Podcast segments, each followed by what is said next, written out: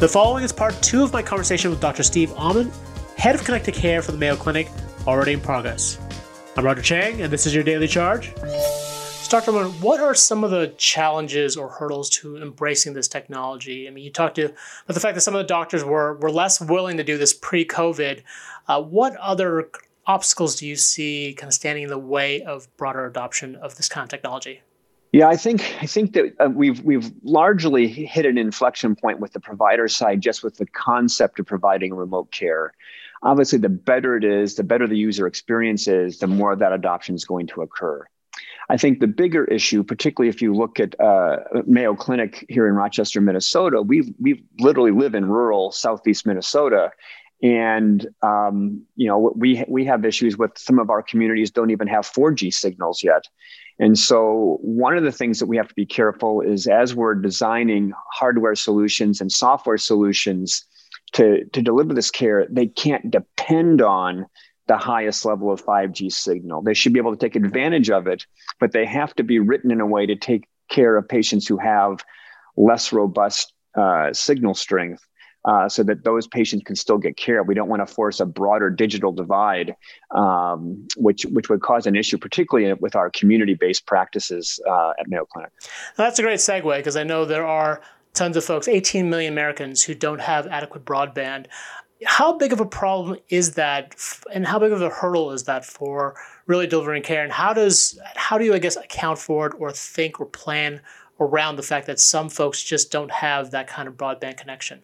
Yeah, I, I, think you really you have to be conscious of it as you're as you're planning it, and, and for some hospital systems, some providers, it might not matter. I mean, if you're if you work in Manhattan, you probably don't have to worry about that as much as if you work in northern Minnesota or western Nebraska or, or, or somewhere like that. But you have to plan your systems that way when when uh, COVID uh, first started happening, I uh, actually was in a location. Uh, I had been on spring break with with with my my son and did a few video visits because I sequestered there for a while. And, and that in that spot, I only had 3G signal.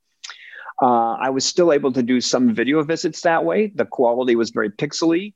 Uh, there was you know tremendous gaps.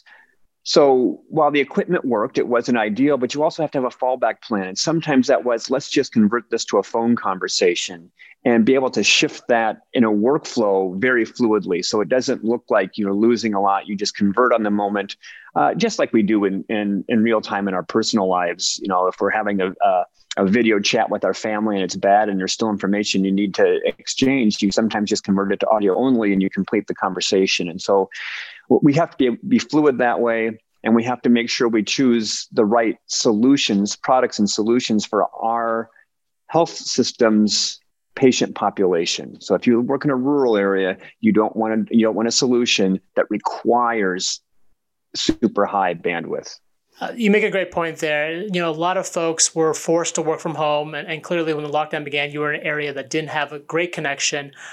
I, am just curious, like between you and your colleagues, when you were forced to work from home, how that changed things, and, and what uh, what that experience was like, with given the fact that there were varying levels of broadband access. Yeah, I think I think the the the biggest issues we had when we converted to a to a working from home situation for the providers was just making sure they had uh, the right equipment at home with the right kind of HIPAA compliant security issues on, on, on their equipment so that they, they could conduct those visits in a way that everyone was happy with. And that took a, it didn't take as long as, as it normally would, but took longer than you would hope it would in terms of getting everyone properly set up and, and deployed and teaching them the right sequences of, of a, a starting a, a, video visit uh, from their home we I, I, know of one of my colleagues whose home is in an area that does not have great uh, broadband. And so he's having to he's, he's actually having to go into his office kind of shut the door and do do his work from within the office because he doesn't have that. So that that's a reality. I've had some patients who just simply said i i would love to do a video visit with you but we just don't have it where i live. I don't have enough you know i can't even get a cell signal in my living room some days so so we, we just have to be cognizant of those things happen and have to figure out workarounds for it so so it was more workflow hurdles than endpoint hurdles but you know that's that's where we're getting to now. And Dr. Ommen, do you see 5G accelerating the trend of doctors working from home and, and sort of practicing telemedicine more full time, or is this is this really just sort of a one off trend as a result of the coronavirus? Yeah, I, I really think that it has to do more with getting comfortable with doing care remotely more than it has to do with what the promise of 5G is. I, I, I don't want to downplay it too much, but to take a profession who has held on to its tradition of uh, the in office visit on a periodic basis as, as the mode of operation, that change management.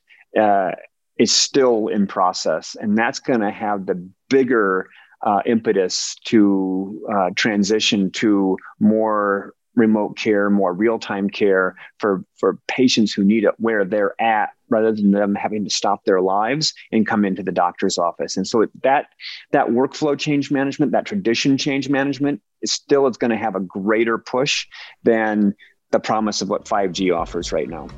That's the end of the second part of my conversation with Dr. Steve Ommen of the Mayo Clinic. You'll hear the final part on Friday. If you have any questions, hit us up on Twitter at the Daily Charge or sign up for direct text messages from me by heading to cnet.co slash daily charge. And if you liked what you heard, please subscribe and rate the podcast. It really helps us out. For the Daily Charge, I'm Roger Cheng. Thanks for listening.